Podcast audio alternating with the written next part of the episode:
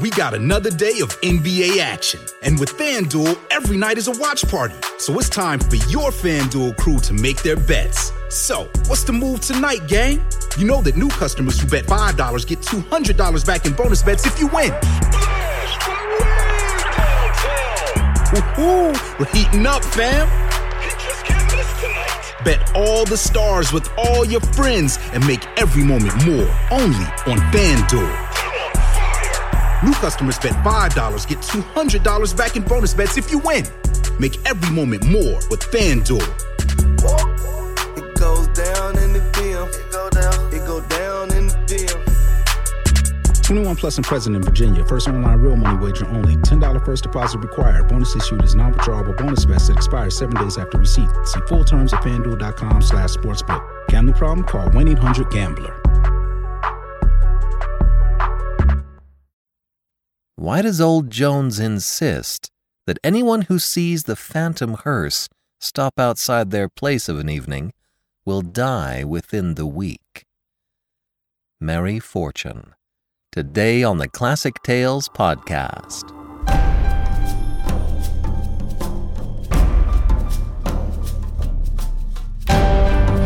Welcome to the Classic Tales podcast. Thank you for listening. Thank you to all of our financial supporters. We couldn't do this without you. We really try to make your support worth your while. You get so much out of this. For a $5 monthly donation, you get a monthly coupon code for $8 off any audiobook download. Give more, and you get more. It helps us have something solid to count on every month. You can build out your classic audiobook library, and you help give folks like you the chance to discover the classics in a curated and easily accessible format. Go to classictalesaudiobooks.com today and become a financial supporter. You'll be glad you did. Thank you so much. If it's more convenient, we are streaming our episodes through YouTube now. A link can be found in the description of today's episode. I've got a few more titles I'm working on for the archives. Check out our new products category to see the new stuff we've got coming out. Today's story is written by one of the pioneers of detective fiction, but likely you've never heard of her Mary Helena Fortune.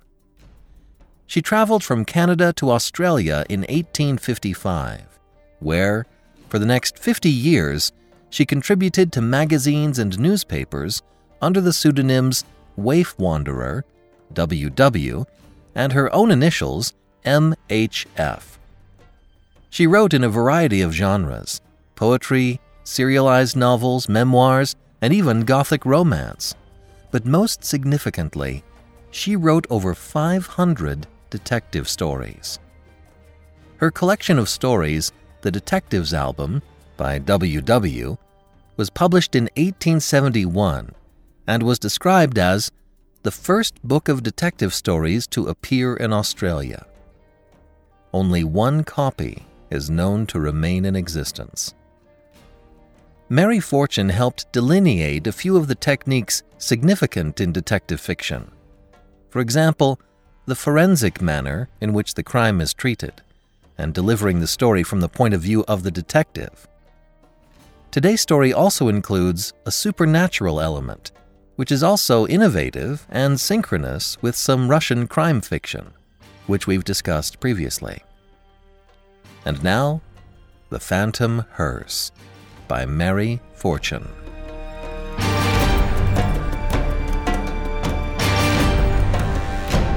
Many of my readers will have observed that many corner shops, whatever their location, are known by the names of their owners.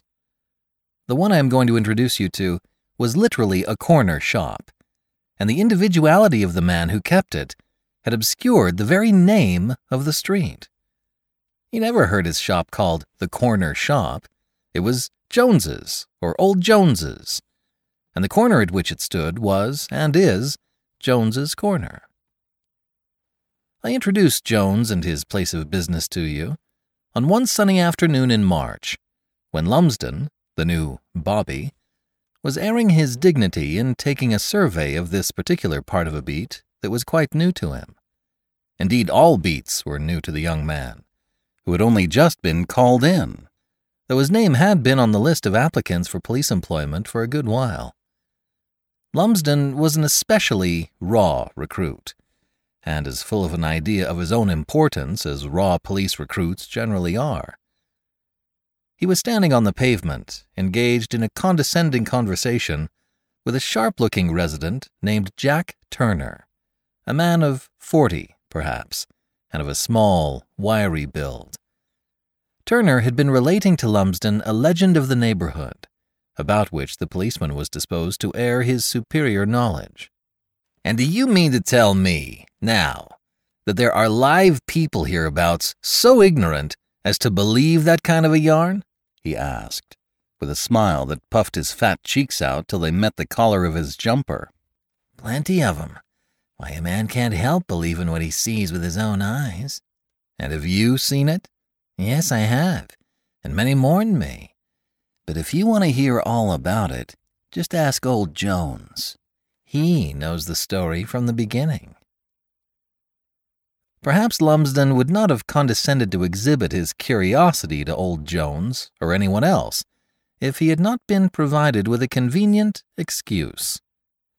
He was standing in front of Turner's door, and the corner shop was obliquely opposite, when a man came to the door of old Jones's shop and, with his face turned back, indulged in some pretty strong language that was apparently addressed to old Jones himself. Who is that? Asked Lumsden of his new acquaintance. It's a chap that lives down the lane behind here. Jerry Swipes, they calls him. Him and old Jones are always having rows. What about? Goodness knows. Jerry is in the old man's debt, I fancy, and it's hard to get any money out of Swipes. Jerry Swipes? Is that the man's real name? Blast if I can tell you, but it may be a nickname, for he is a regular swipe and no mistake. While Lumsden had been gaining this information, Jerry, a tall, slouching figure with a sandy face and a long, sharp nose, had been roaring his uncomplimentary remarks to old Jones, who now came to the door of his shop with a red and angry face, as Swipes edged up the street toward the lane. Don't let me catch you inside my shop again! shouted the old man as he shook his fist after Jerry. As soon as I do, I'll give you in charge. You're nothing but a sneaking thief, that's what you are. I'll ram them words down your old throat one of these days, shrieked Jerry as he reached the end of the lane. Police, is it, by?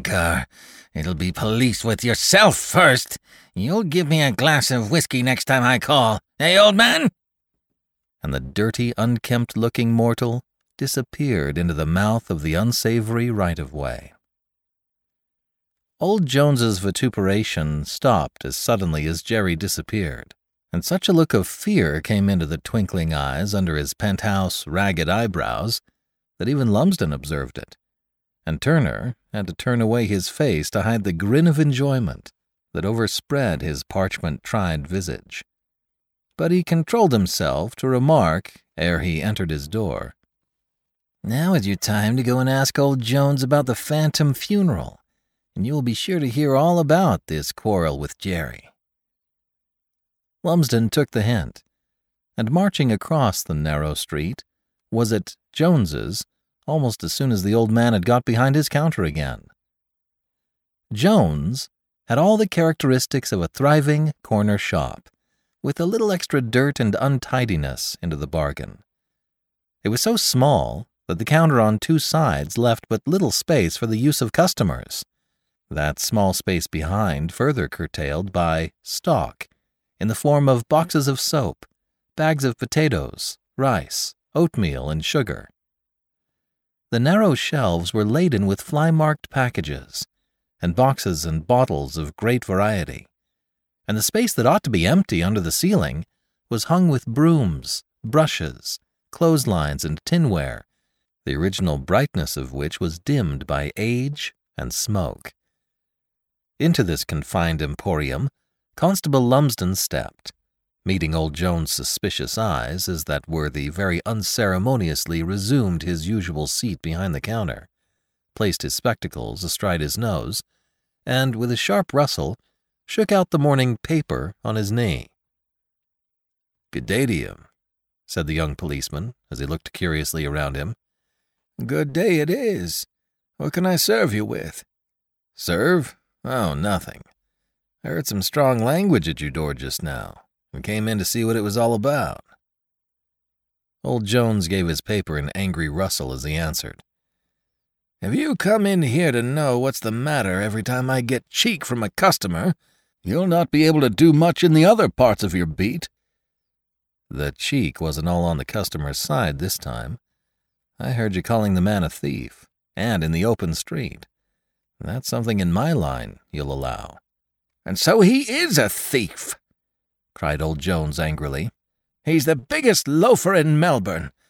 He only comes near the shop when he wants to shake a plug of tobacco or a pipe. What did he shake today? When I want to lay a charge against him, I'll take it to the sergeant, said old Jones, expecting that it would shut up the officious young trap. But it had very little effect on Constable Lumsden, who was, fortunately for himself, not very thin skinned. Ah, two might play at visiting the sergeant.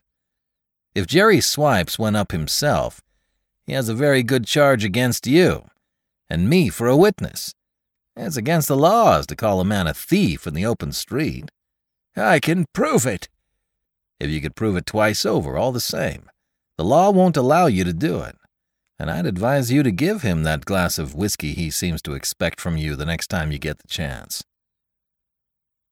At this second allusion to the whiskey, old Jones once more grew white under Lumsden's observing eyes, and his knobby, hard hands shook so that they rustled the paper he held.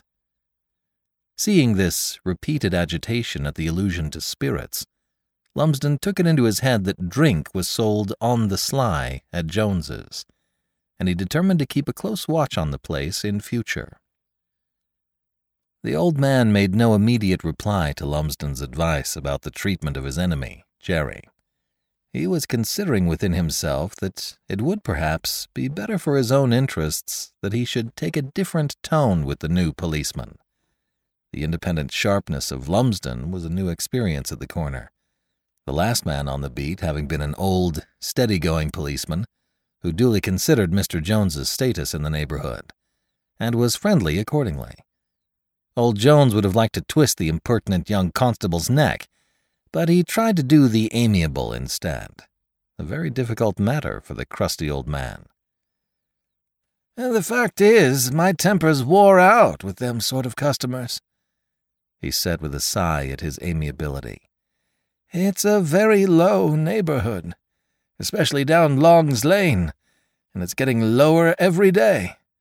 They get a few things from you, then they get into your book somehow in spite of you and they wind up with dropping in to steal when they think your back's turned. A bad business, returned Lumsden, but without the least intonation of sympathy. And what does that fellow you were jawing to do for a living? Jerry Swipes? Ah, he'd be a puzzle to tell you. He hires a truck and pretends to attend to the markets and that. I've heard of him rag and bottle gathering, but it's all a blind. You've been a long time in the neighborhood, I suppose? asked Lumsden. As failing anything else in view, he took a pinch out of the oatmeal bag and began to munch it. I've been nigh on thirty year in this house and this shop, and if anyone knows the neighborhood, I ought to. Yes, I suppose so, was the slow and evidently absent reply.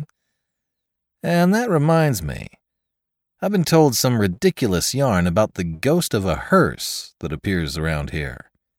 Can you tell me anything about it? There's nothing ridiculous about it, young man.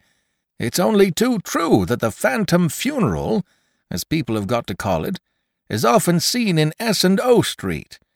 I've seen it often, and I know how it began.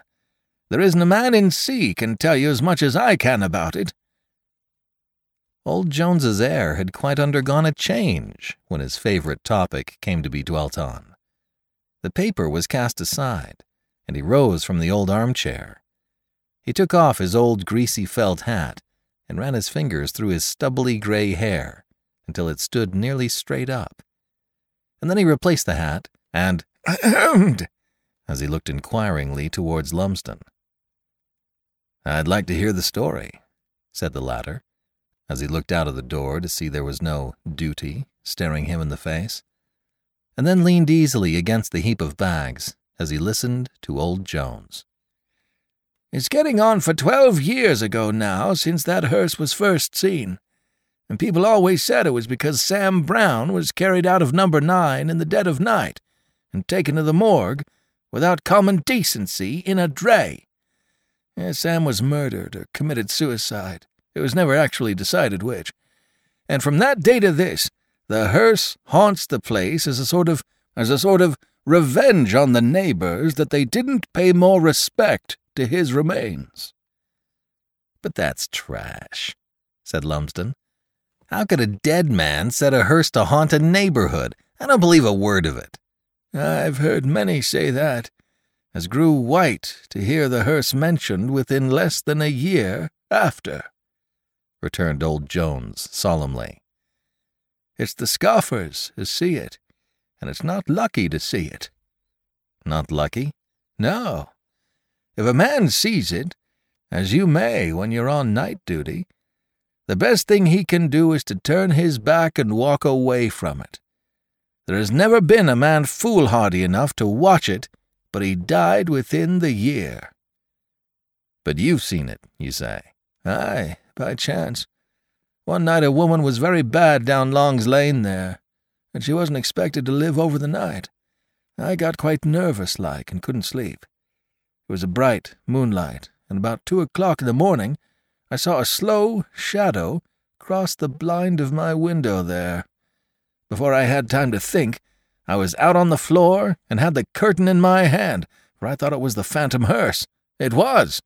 I saw it for a moment moving slowly past, and I dropped the blind quick and got into bed again. What was it like? asked Lumsden. Like a plain, low box hearse, all black and with one black horse in it. Sometimes there is a driver, and sometimes a man in black walks at the horse's head. It makes no sound, and is like a dream. By George, I'd make a nightmare of it, cried the young trap. Do you mean to tell me that no man has ever had the courage to walk up to the thing and grip it? No man has ever been foolhardy enough to go straight to his deathbed that way, was the serious answer. But the unbelieving policeman laughed aloud as he raised himself and went toward the door, saying lightly, Well, here's one man that'll take the first chance of feeling what that ghostly machine is made of, at all events. Good gracious. To think people believe such yarns as that. As soon as Lumsden had left the shop, Jones's face fell, and he muttered uneasily to himself as he stood by the counter, with his hands upon it, and an anxious look in his scowling face. He was not at any time a pleasant picture, that old Jones of the corner shop, but he looked absolutely repellent as he stood muttering to himself, with his ragged eyebrows almost met in an anxious scowl. A few minutes later, the old man, dashing the old greasy hat under the counter, began to divest himself of his rag of a coat, leaving the shop by the back as he did so. He went through a very slovenly kitchen and to the veranda at the back of it, where an old, meanly attired woman was washing in a wooden tub that seemed almost as old as herself. She looked up with a frightened air as Jones shouted at her, Marjorie! Yes, master. Leave that washing and get on a clean apron. I'm going out. You'll have to mind the shop. Yes, master. And the thin, trembling arms were being hastily wiped in her wet apron as she was hurrying away. Stop! I want to speak to you. She stopped instantly and humbly turned an apparently vacant face towards him. You've got to watch that boy. That's your business, you know. Don't you go trying to serve or you'll poison someone, but keep your eyes sharp on Con. You hear? It would be queer if she didn't hear, for the man was roaring at the top of his voice, and at every emphasized word, the poor old creature jumped. I hear. I'll watch him well. I'll leave nothing in the till. And mind, see that there's something in it when I come back. Give no credit. Do you hear? Yes, master. I'll let nothing go without the money. And count it before you let the things go out of your hands. Yes, master. While Jones had been giving these instructions, he had been making a pretense of a wash in the old woman's tub from pure suds, and when he dismissed her with a nod, he seized a grimy old towel and rubbed his face with it. It seemed as if Jones was in an awful hurry, for he had not finished with the towel when he had crossed the littered yard and was giving some more orders to a sharp looking boy of about thirteen, who had been occupied in washing bottles in a dilapidated shed. Con? Yes, sir. I'm going out for an hour or so, and the old woman is to mind the shop. You keep your eye on her. Yes, sir. Let her sit in a chair and count the money. Do you serve, and mind, don't give one penny of credit. Very well, sir. And watch the old woman well. See that she doesn't get slipping a penny now and then into some corner of her gown. I've known her to do it afore. I'll watch her close, sir. That's right. And see you keep account of every penny's worth you let go. I'll be very careful, sir. Ten minutes afterwards, old Jones was scuttling away down the street pretty easy in his mind, because he had put in practice his favorite receipt for keeping people honest. Set one to watch the other, he would say. That's the way to do it. You don't want no detectives if you set one to watch the other. Very few would have recognized the two happy faces that beamed behind old Jones's counter that afternoon to be those of the stupid, hopeless looking old woman who was previously slopping grimy rags at the back, and the half discontented one of the boy who had listened with such outward respect to a master he both disliked and despised.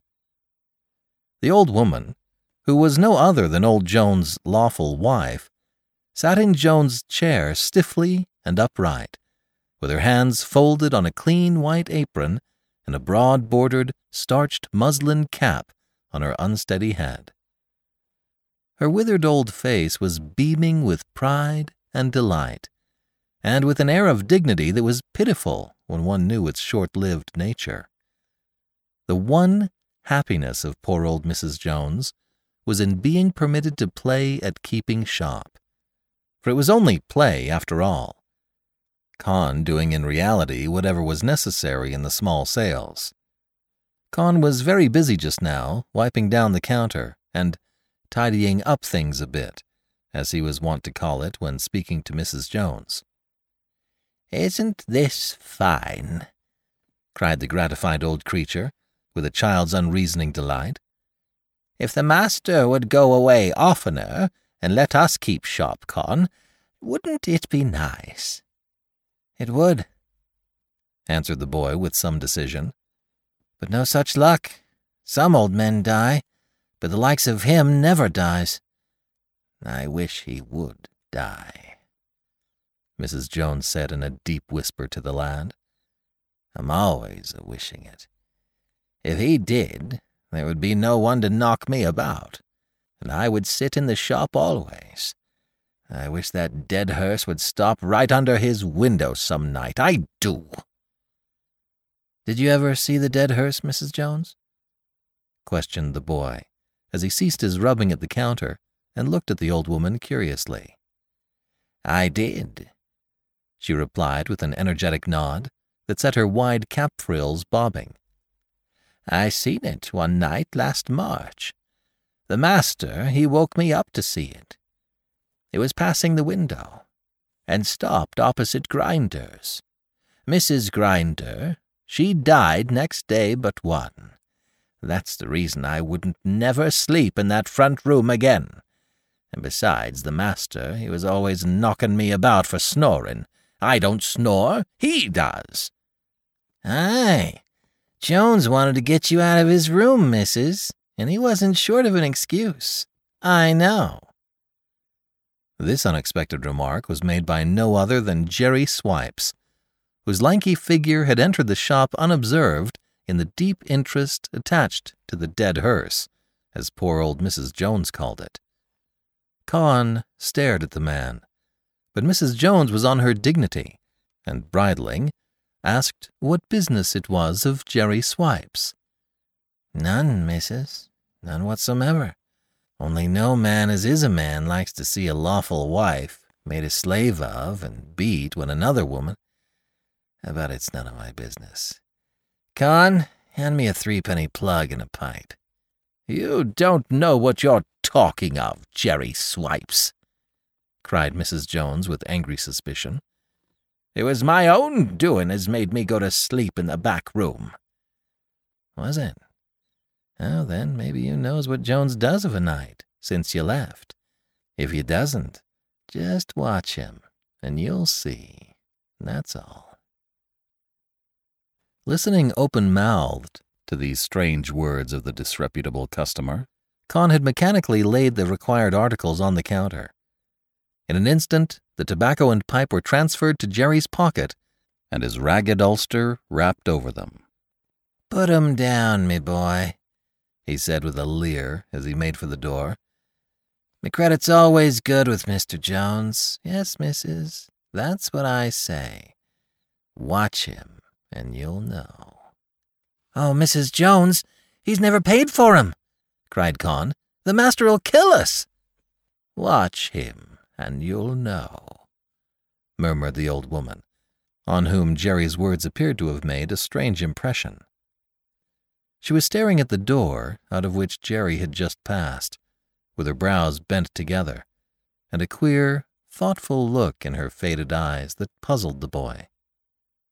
Please, Mrs. Jones, reiterated Con. That Swipes took the pipe and baccy without paying for it. What'll we do? The master'll kill us. Watch him, and you'll know, again murmured the completely absorbed old woman. And it's true. He used to go somewheres at night. I've missed him. Fortunately for Con's peace of mind at this moment, there entered two legitimate customers who put a few shillings in the till and distracted Mrs. Jones' thoughts again. It was painful, even to the boy, to see her pluming herself in the chair and feeling so proud and happy, when it was so certain that at the first sound of her master's harsh voice, she would drop into the cringing, half stupid slave, who seemed to have no idea beyond the avoidance, by unselfish service, of the kicks and thumps the brute was in the habit of bestowing on her whenever he wanted some object to explode his temper on. By this time, Constable Lumsden had worked round his beat and was in the vicinity of Jones's corner again. As he was about to pass the door, he looked in and seeing only the boy and the half idiotic face of an old woman behind the counter, he changed his mind and entered. Mrs. Jones bridled immediately. The poor old creature had a very exaggerated idea of a policeman's importance, and, being a woman, was not perhaps insensible to the young chap's ruddy and healthy looking face. Con was not so sure of Lumsden. He had a town boy's detestation of all bobbies, big and little, young and old, and would just as soon have seen a big brown snake wandering into the shop as that young man in blue. Is Jones at home? asked Lumsden. No, sir, he's gone out on business. This is Mrs. Jones. Yes. She nodded proudly as she smoothed down the white apron with both trembling hands. I'm keeping shop. I'd like to keep shop every day. Would you? Lumsden asked, with a suspicious look into the childish looking face. For the constable was not quite sure whether she was laughing at him or was in reality half witted. But he was soon at his ease, for it was impossible to doubt the want of intellect so plainly pictured in the vacant, withered features. I suppose now you sell everything here? Yes, she answered proudly. Everything. I was just wishing for a glass of something. Lumsden said, in a low tone, as he glanced towards the quiet street. There's no one about. I'll take a glass of spirits, please. And he quietly laid a shilling on the counter. Oh, we don't keep no drink here, sir, quickly returned Con, as he pushed back the shilling, for which the unconscious old woman's hand was already outstretched. I wasn't talking to you, snapped the constable. Are you Jones's son? No, sir, I'm only hired, but I've been with them a good while. You're too precious sharp, Lumsden said, with a frown that he believed sufficient to overcome the sharpest youngster in the city. Missus, can't you sell me a glass or something? The master takes a glass often, she mumbled, but he never gives me none. I don't know where he keeps his bottle. Expect it's in the front room. Master always locks the front room when he goes out. Huh. Give me sixpence worth of lollies, boy. And the discontented constable pushed back the shilling, on which the old woman's eyes were fixed greedily.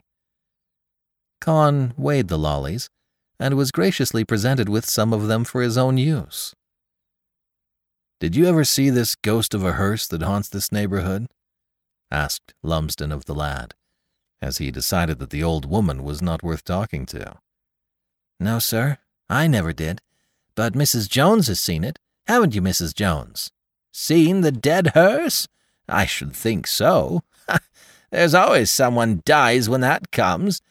I wish 'twould stop right there tonight and she pointed a shaky finger straight out of the shop door to the empty street, on which the afternoon sun was shining warmly. And then, as if the subject brought back to her memory Jerry Swipes's words, she repeated them to herself, with her brows again tangled into a thoughtful frown. Just you watch him, and you'll see. What is she muttering? Oh, nothing of any consequence, sir. She's talking to herself half the time. Huh. A little queer, eh? A little, sir. Did you never see the old chap sell a glass now? asked the clever new policeman, and Con's naturally rosy face grew crimson. If there is one thing more despised than another by even the lowest Melbourne lad, it is an informer. In this case, Con had nothing to tell, but it insulted him that it should be supposed possible that he would tell even if he knew anything. Lumsden saw the boy's increase of color, and it increased his suspicions. No, Con answered, without the sir this time, you'll observe. Nor I never seen no spirits of any kind about, even for Mr. Jones's own drinkin'. If he keeps any, as it must be, as Mrs. Jones says, in his own room, that's mostly always locked. The mention of her name aroused the old woman from an unusual absorption in thought, and she repeated over and over again, Yes, Con. In his own room. Always in his own room. In a very discontented mood, Lumsden strolled out to the pavement again, munching his lollies as he went. And it so happened that Jerry Swipes at that moment appeared at the corner of the lane and after a sharp look up and down the empty street, beckoned to the policeman. Lumsden was inclined to stand on his dignity and let the drunken looking fellow come over to him if he wanted him. But all at once he remembered that this was the man old Jones had been abusing, and thinking of the probability of retaliation, he put his dignity in his pocket with the lollies and crossed the narrow street. Just come down here a few steps, Constable, I want to speak to you. Lumsden followed the speaker a few yards and then stopped. The lane was most uninviting to all senses, and two or three red faced, loud voiced women were in front of some old wooden cottages farther down, gossiping amid the noise of screaming babies and quarreling children. If you have anything private to say, there's no need of going any farther. There's nothing but a dead wall here. It's the fence of Turner's woodyard, returned Jerry. And I guess you're right. We can speak low, and besides, there's no one in the yard. I saw Turner go out five minutes ago.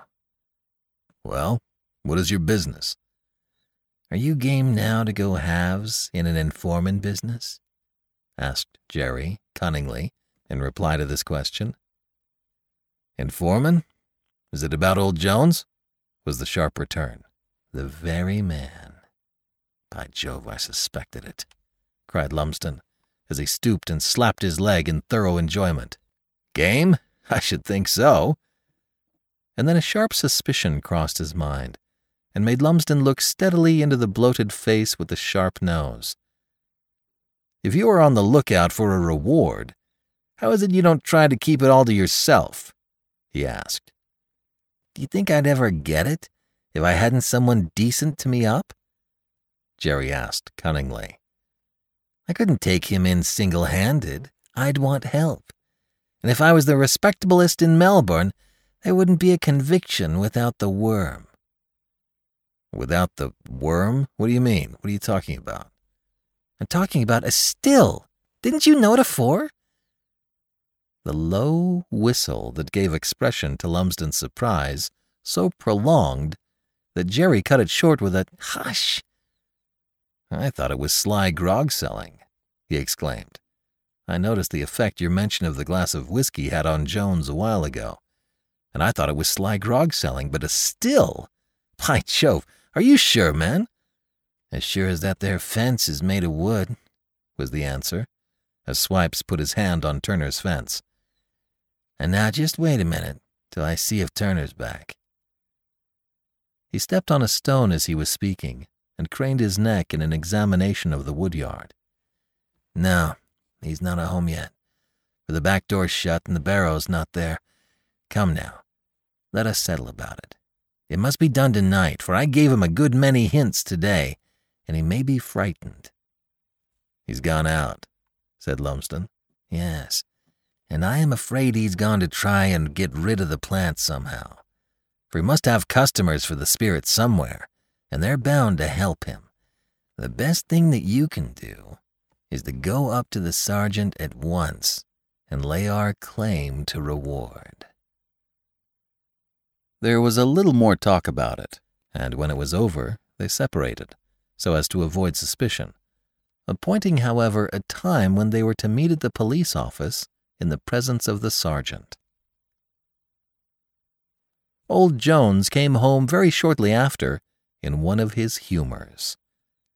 At the first glimpse of his face in the doorway, all brightness fell from that of the poor old wife, who hobbled to the back, leaving Con to face the master. And Con did with more confidence than usual, for there was some money in the till, and he had some news to tell Jones that might make him think less of Jerry having outwitted him in the matter of the pipe and tobacco. Well, everything's at sixes and sevens, I suppose? Jones asked, with a furious look around the shop. The man wanted something to swear at, for his blood was boiling within him. No, sir. Everything's all right in the shop. Only, the boy hastened to add, ere Jones had time to explode, that young Bobby's been here, sir. Again? What the deuce did he want? I'm afraid he was after no good, master, replied Con, as he shook his head sagely. He tried to get a glass of spirits out of the mistress and me. Actually put the money on the counter for it. What? Yes, indeed, sir. He gammoned that he knew drink was sold here, but when he could get nothing out of us, he bought a sixpence worth of lollies and went away. Jones absolutely turned gray with apprehension as he stared at the boy. You are sure you didn't tell the villain anything? I had nothing to tell him, sir. That's true, Con. Of course. You had nothing to tell him. You may go out and finish them bottles now. Jones fell into his old armchair behind the counter, dumbfounded. He felt that he was caught in a trap and didn't know where to seek help. He had taken off his best hat and held the old one in his hands, looking at it in a queer, bewildered way, when a man entered with an active step. It was Turner, the small, sharp, dark man that kept the woodyard. How many hundred of wood will I bring you over, Jones? He asked as he bent toward the old man with a strange grin on his face. Not one! shouted old Jones, as the blood rushed into his face and his eyes flashed under their overhanging brows. He had got someone to vent his rage on at last. Not one! I'll never take another from you, you swindling rascal. The last was green, messmate. Hush, hush, Jones. You have no idea what a mess you're in. I've come to give you a bit of neighborly help. For both Jerry Swipes and the new Bobby'll be down on you in a brace of shakes. Jerry Swipes? The new Bobby? Oh, curse them. But even as the words fell from his lips, they trembled, and he put on his old hat in a hopeless way very unusual with him. Yes, and there's no time to waste. Jerry has been watching you by nights, it seems, and he's found out all about the still. He's told Lumsden, and they've gone to the sergeant and agreeing to share the reward for informing between them. Oh, Lord, what'll I do? groaned the old man. That's what I'm come to tell you. I have the horse ready in the cart and the wood in it. I'm going to bring it into the yard, and you'll pack all your whiskey into it, as well as the whole still if we can manage it, and I'll drive drive 'em off before the informers come. Where will you take take 'em? Jones asked doubtfully. Where they'll be safe. Never you mind, so long as they don't get 'em here. But what are you doing it for? I never was friends with you, Jack Turner. What are you so willing to do this for? No, you old screw. You never was friends with me. I don't owe you so much as a thank you for one neighborly act. What am I doing of it for? What a darn fool you are to ask. I'm a doing it for what I can make out of it, of course. You think I'm a fool to do it for nothing? I'll save you a fifty pound fine and the loss of your stock, never fear. But I'll ask for my pay when the job's done. Strange to say, this assertion, though it touched the weakest part of old Jones, the region of his pocket, convinced him of Turner's sincerity. And before many minutes had elapsed, the woodman's cart was in the old storekeeper's yard. Jones sent Con and Mrs. Jones into the shop, while a new load was packed into the bottom of the conveyance and covered with a layer of wood that made all, as Turner declared, look quite natural. Few could have guessed in what a state of excitement old Jones had lately been, had they looked into the shop after Turner's departure and seen him, spectacles on nose, apparently absorbed in the paper. At least, Jerry Swipes didn't guess it, when he entered with a wicked grin on his dirty visage, and with Constable Lumsden at his heels. I hope I don't intrude, Mr. Jones, sneered Jerry, who had evidently managed an extra glass somewhere. Allow me to introduce my friend, Constable Lumsden. Stash that, cried Lumsden angrily, as he pushed Jerry out of his way very unceremoniously and advanced to the counter.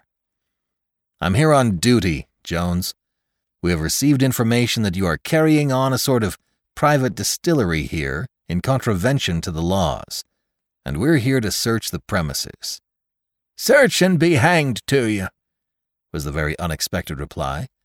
But by the heavens above me, if that drunken thief comes inside my private premises, I'll brain him, so help me. Will you? Retorted the pot valiant Swipes. Maybe two could play at that game. Though, if it comes to brains, it's very little you'd have to let out. Stand back, Lumsden, and let me blacken that old villain's eyes. If you don't keep quiet, Swipes, I'll put you out myself, was all the comfort the angry man got from his unwilling companion, who went on to Jones. You may as well let us in peacefully, Jones. There's two constables in the backyard by this time and there's no earthly use offering any resistance. I'm offering no resistance. Didn't I tell you to search?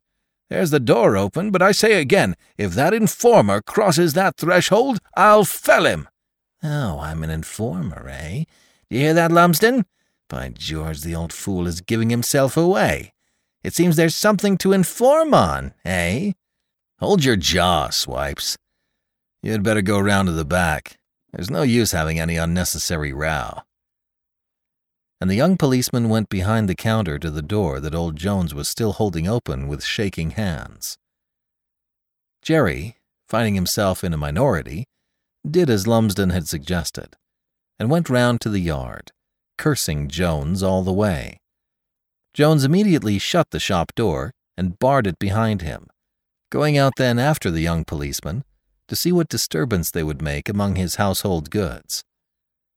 That part of the household goods represented by poor Mrs. Jones was in such a state of bewildered surprise at the advent of two strange men in blue entering her slovenly kitchen that the entrance of another from the shop way added nothing to her confusion.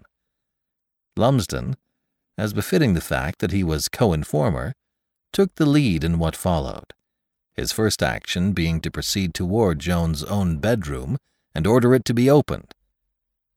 My information is that the door of a cellar opens in a closet of this room he said importantly, and that in that cellar is the still. Without a word, Jones unlocked the door and flung it open. At this moment, Jerry Swipes, fortified by the presence of so many policemen, advanced to push his way into Jones's room, and without another word of warning, the old man who had been a pugilist in his young days lifted his fist and struck Swipes so heavily between the eyes that the half drunk man fell to the floor almost as if he had been shot. I had a right to do it, cried Jones. I warned him.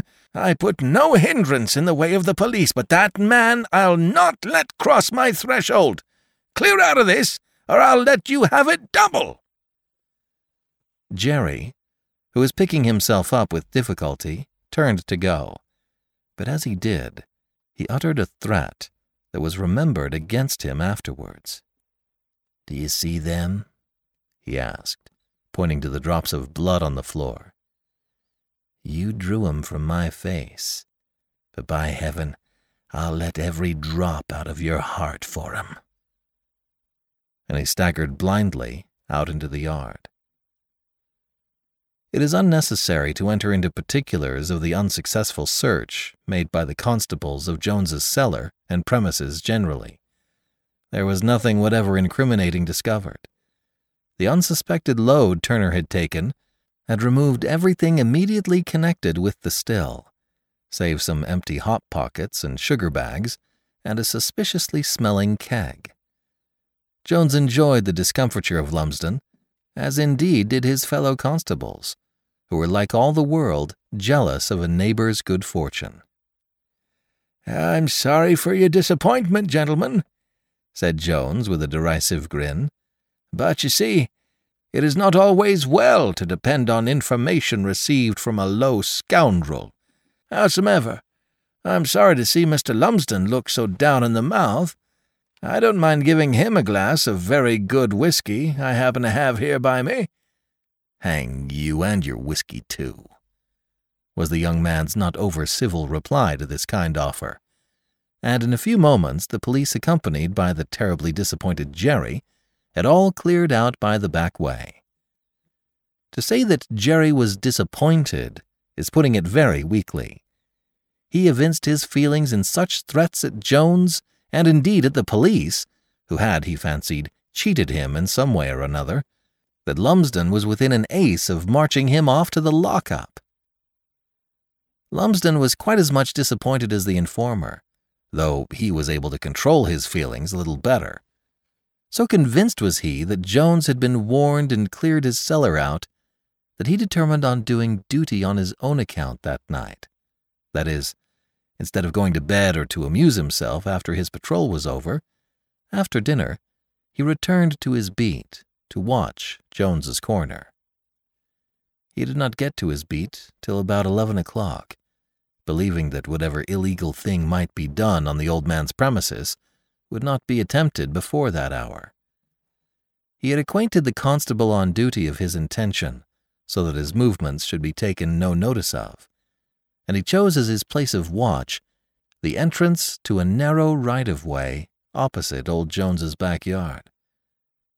When he took up his post, there was a light in the shop, though it was shut, but all was darkness at the back. Jones was not the man to let his wife and Con sit up burning candles for nothing. After about half an hour's watch, Lumsden saw the light from the shop disappear, and in a few minutes a man crossed the yard stealthily, opened Jones's gate noiselessly, and slipped round the corner of the street where the door of the shop was. Lumsden was curious and followed him to the corner. There he saw a small, lithe figure dart across the moonlit street and enter Turner's woodyard. Lumsden went back to his station, wondering what Turner was doing there at that time of night. And just then the town clock was just striking twelve. It was quite another hour before he saw anything else at Jones's. Then a slinking figure crept along in the shadow of the houses, and deftly climbing Jones' high fence, dropped inside. The young constable recognized Jerry Swipes instantly, and guessing at once that the low scoundrel was on the same self imposed duty as himself, that is, watching old Jones, with the hope of making some discovery of a fresh plant. It was about half an hour before Jerry left the yard, and it was chiming the half hour after one as he dropped out into the street again and ran down the lane. Another half hour, and Lumsden saw a light appear for a moment in the kitchen window. The light was very indistinct, for the window was under the back veranda, where Mrs. Jones did her poor washing, but it was distinct enough for Mr. Lumsden to see it twice. Once, when it seemed to come and go away again, and once more when it reappeared and seemed to be suddenly put out.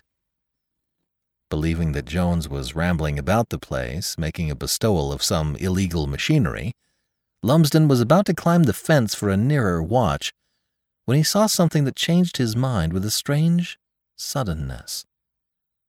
The young man had heard no noise, but he felt, as it were, that there was something moving in his vicinity. Turning involuntarily, he saw, coming down the street full in the moonlight, what seemed to be the shadow of a hearse. A sort of fear crept upon him for a moment, but he recovered himself speedily, remembering his jibes at the dead hearse that very day and his determination to prove its mortal and tangible nature.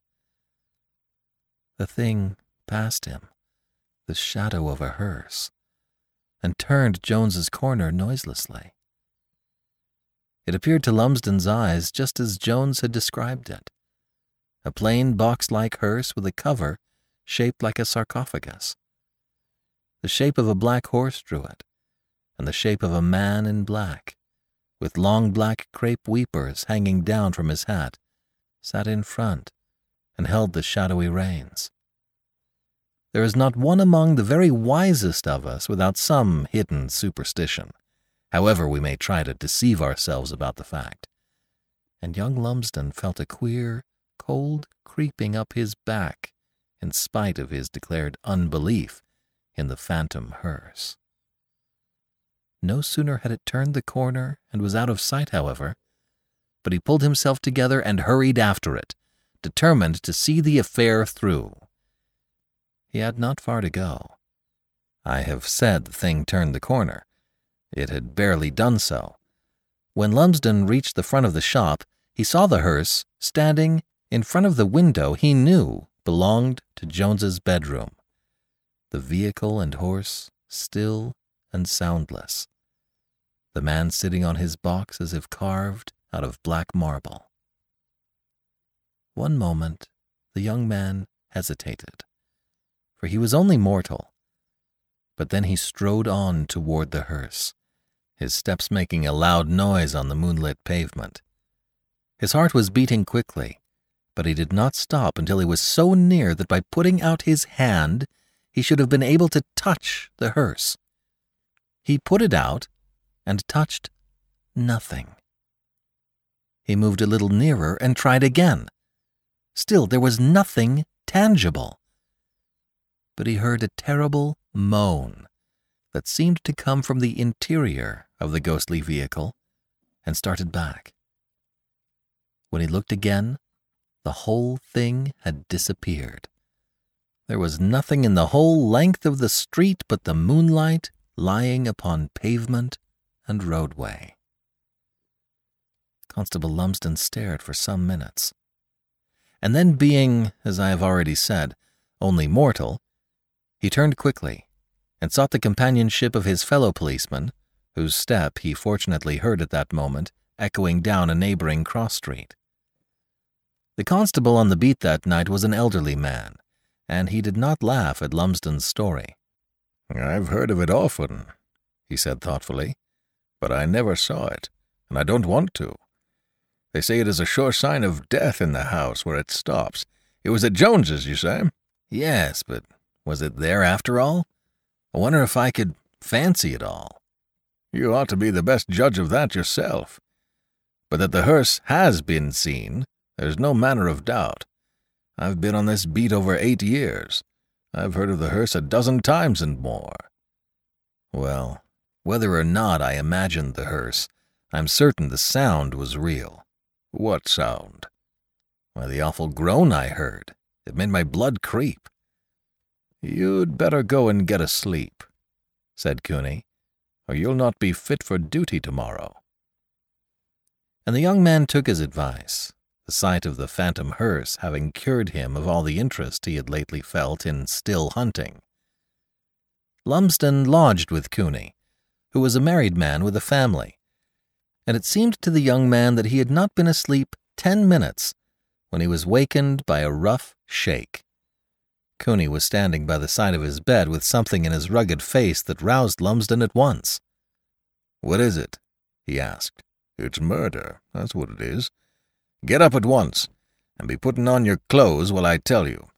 You'll get no chance of pocketing that fifty pounds now. Old Jones was found dead in his bed this morning. Good heavens!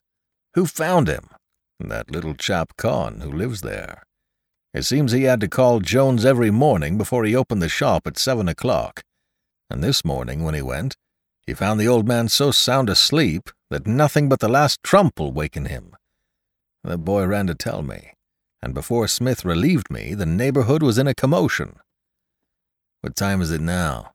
Near nine. Hurry out and get your breakfast. Didn't you tell me you saw Jerry Swipes climbing over Jones' fence last night? Yes. And then a sudden recollection of the terrible threat Jerry had made against the old man after he was struck down recurred to Lumsden. How was he murdered? stabbed in the breast, or rather stomach, by some sharp instrument. He appears to have been lying on his back, asleep, from what the doctor says, and was found in a pool of his own blood. By Jove, Jerry seems to have kept his word. He swore he would let every drop out of the old man's heart, and it looks as if he'd done it. You think it was Jerry? Can there be a doubt of it after what you saw? At all events, I went straight to his tumble-down shanty and arrested him on suspicion. How did he take it? Like a man stupid, as indeed he was with the effects of yesterday's drink. There was blood on his clothes, too, but he denies the murder, of course. Does he deny he was in Jones's yard this morning? No, he owns to it. He says he went in hopes of finding the old man in the cellar. It seems there's some crack in the wall he can see through. Come now, if you've done breakfast, we'll be down and see what we can find out. You can question the boy this time. We can understand the deep interest of Lumsden in this case. It was his first in the force, and the matter of the suspected illicit work in Jones's place, together with his own intimate connection with it as co-informer, made the whole affair of importance to him. And there was what he had seen last night, too. That solemn hearse, that had stood for a few moments at the dead man's house.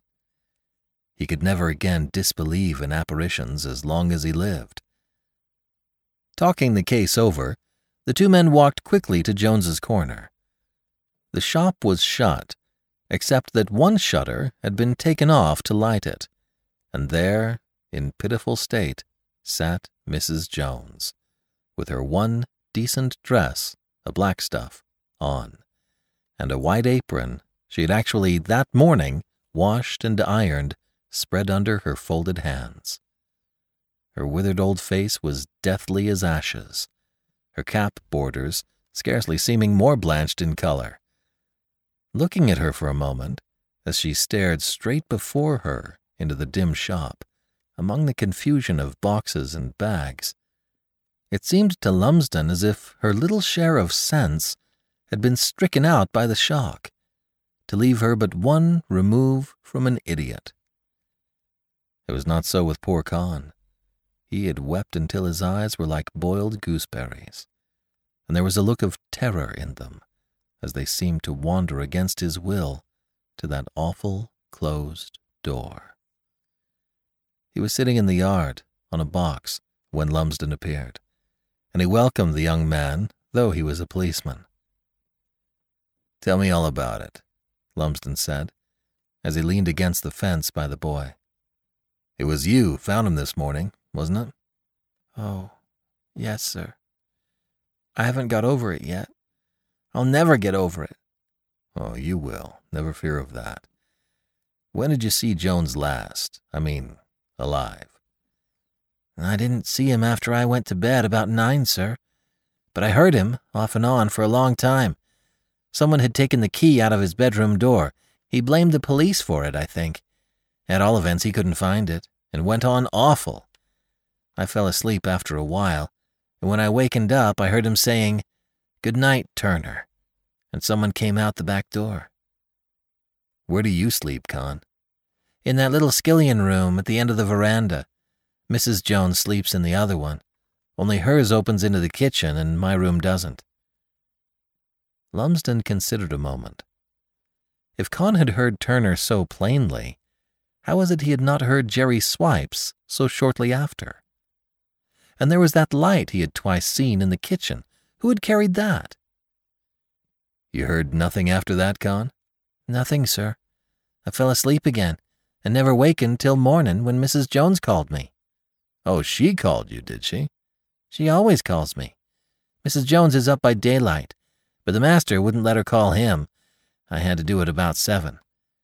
I always knocked, and he was easily wakened, but this morning I knocked and knocked and got no answer. And then I remembered about the key being lost, and I opened the door quietly and called again. I could see the bed then, and guessed something was wrong. And I went a little nearer and. Oh. And Con covered his face with a shudder. What did the old woman do when you told her? She only looked stupid and stared at me. And then, when she appeared to understand, she said yes, that she would put on her apron and mind the shop, and there she's sat ever since. Con, there was someone moving about the place with a light at two o'clock this morning. I saw it in the kitchen window myself. Do you think it could have been Jones? More likely Mrs. Jones, sir. She's often a wandering about the kitchen at night, and she seemed very unsettled when I went to bed last night. Having got all the information he could out of the lad, Lumsden went in to see the terrible object in the guarded and darkened room, and then to visit the poor old woman, who sat in state, minding the shop, while her murdered husband lay within a few yards of her. If the young policeman had any hopes of getting information out of her respecting the light he had seen in the kitchen, he lost them ere he had been speaking to her five minutes. This is a sad business for you, Mrs. Jones, said the young man in a low, sympathetic tone. Have you no neighbor that would come and sit with you? He would never let me have no neighbors, she answered woodenly, as if a machine were speaking. I'm minding the shop. Why doesn't Con come in? I want Con. I'll make him come in presently. Mrs. Jones, was it you that had a light in the kitchen at two o'clock this morning? The sudden way she turned her fishy eyes on him set the young man wondering, and her unexpected reply startled him. There was no lights only dead lights, and the dead hearse was there. I heard him say it. It was all quite true. Watch him, and you'll find out. Lumsden remembered that she had used those very words when he was in the shop yesterday. But he did not know that it was Jerry who had originally said them, and that they had made a terrible impression on the poor ill treated old creature. Do you think that you'll keep on the shop now that the old man is gone? The young constable asked, out of curiosity as to her reply, and finding nothing better to say. Yes, I'll always mind the shop now, always.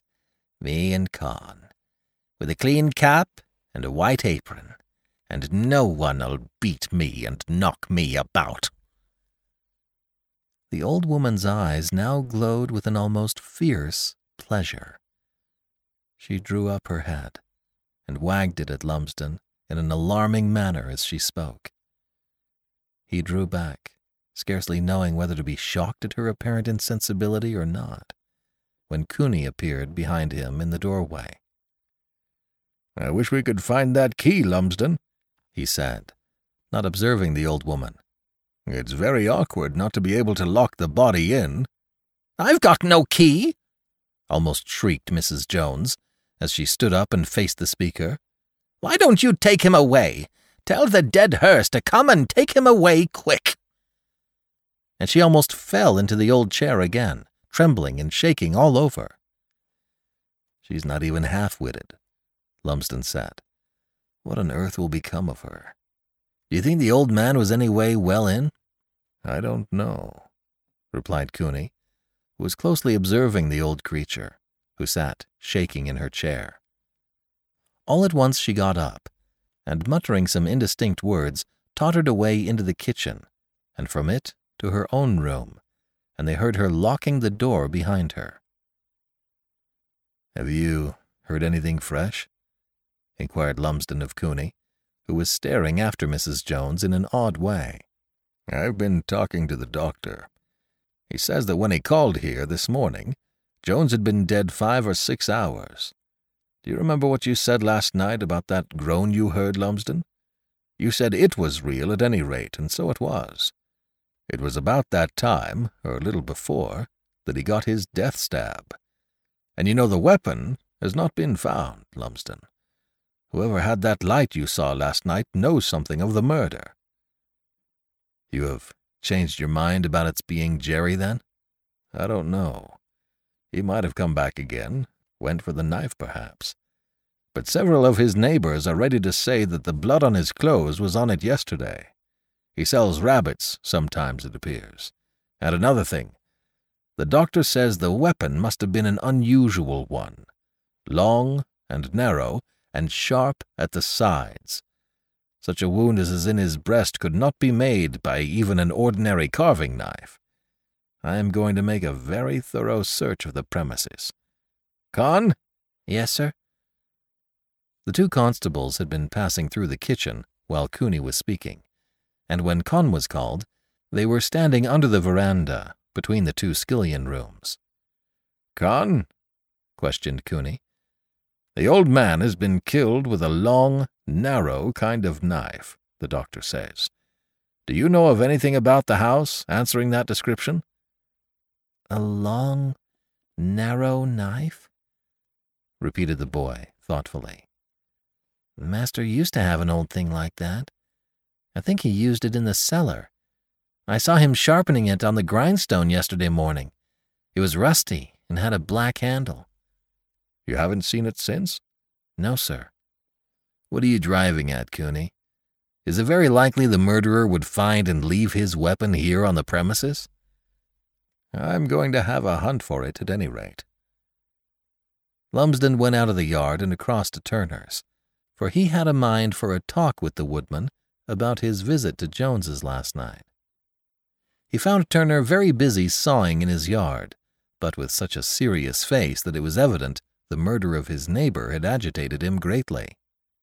Yes, he said, as he sat down on a wood heap and wiped his face with the loose sleeve of his shirt. I'm awfully cut up about it though Jones was not a man any of his neighbors cared for. But you see, I must have been the last man that talked to him before he was killed. It was you I saw last night, then? Oh, yes, it was me. And it's a good job the boy heard the old man bidding me good night, or I might have been suspected myself. I went over to get paid for a little job I'd been doing for him. Clearing out the still, maybe? Lumsden asked suspiciously. Nonsense. Not that I'll deny the old man did once work a private still in his cellar, for he owned as much to me last night. And I want to tell you something else. They say that you saw that phantom hearse last night? Yes, I saw it, was the short answer. Well, Jones told me a queer story about that last night. He said that he would never again have anything to do with illicit distilling.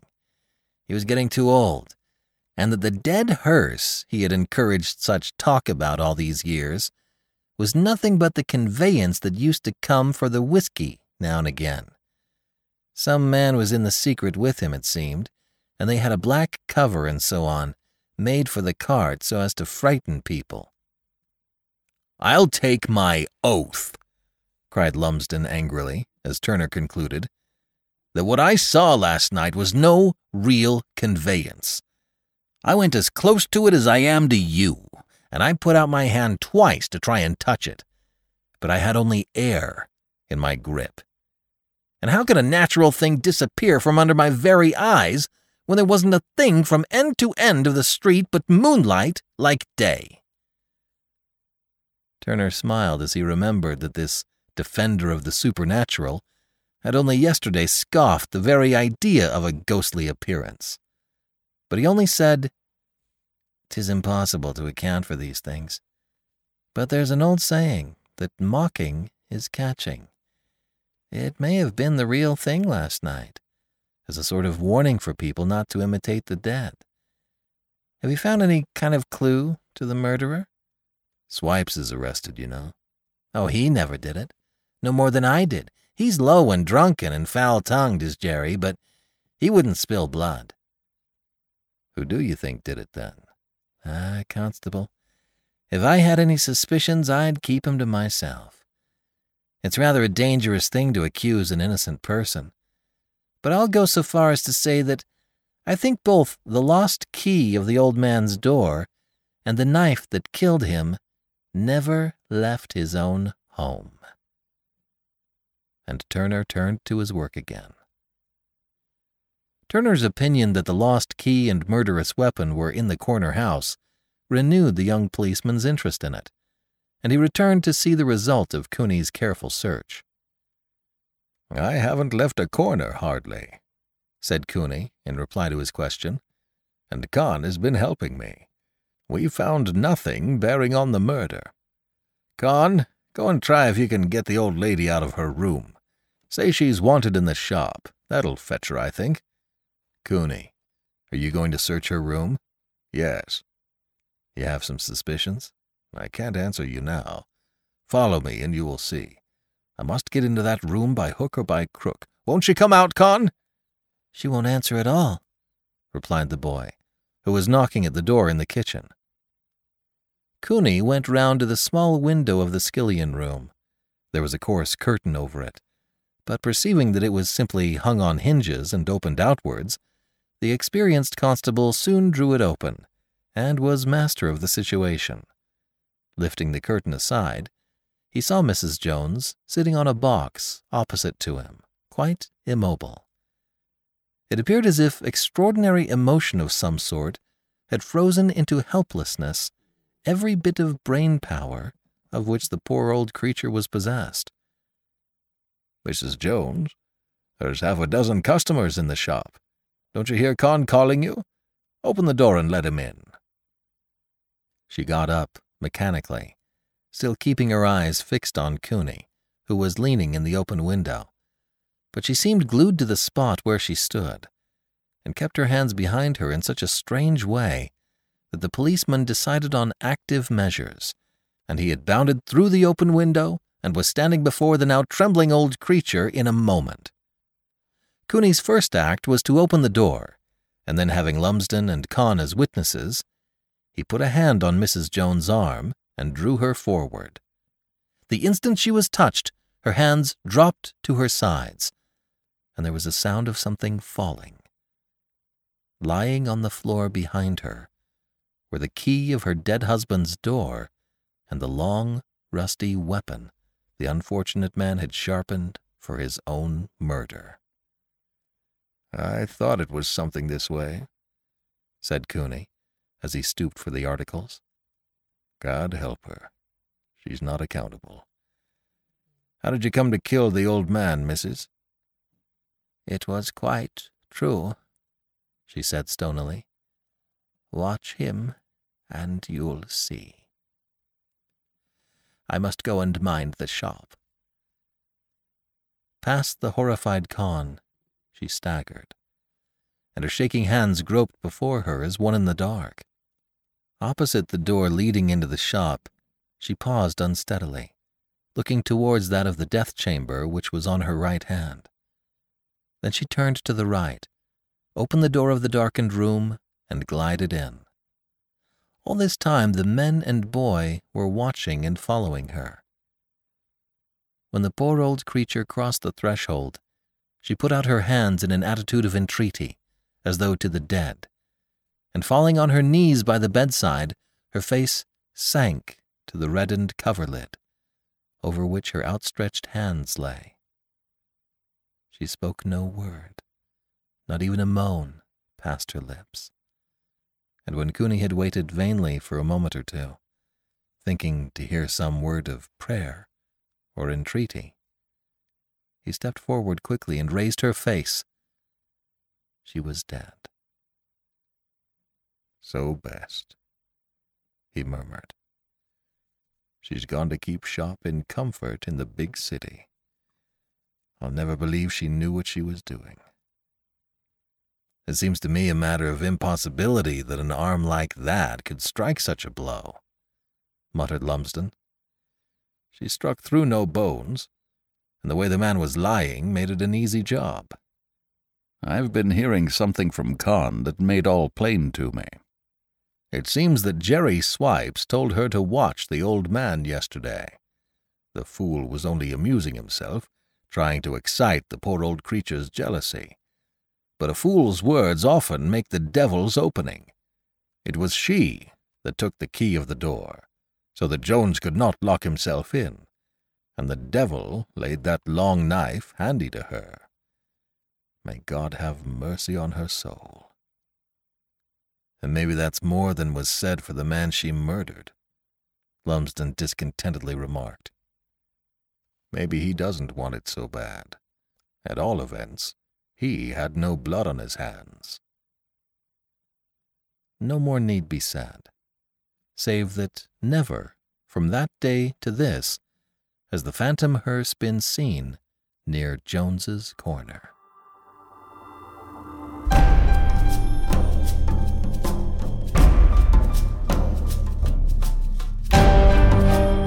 This is BJ Harrison. I hope you've enjoyed this unabridged production of The Phantom Hearse by Mary Fortune.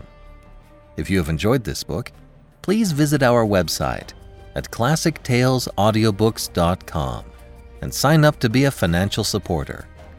Donate $5 a month and get a monthly coupon code for $8 off any audiobook.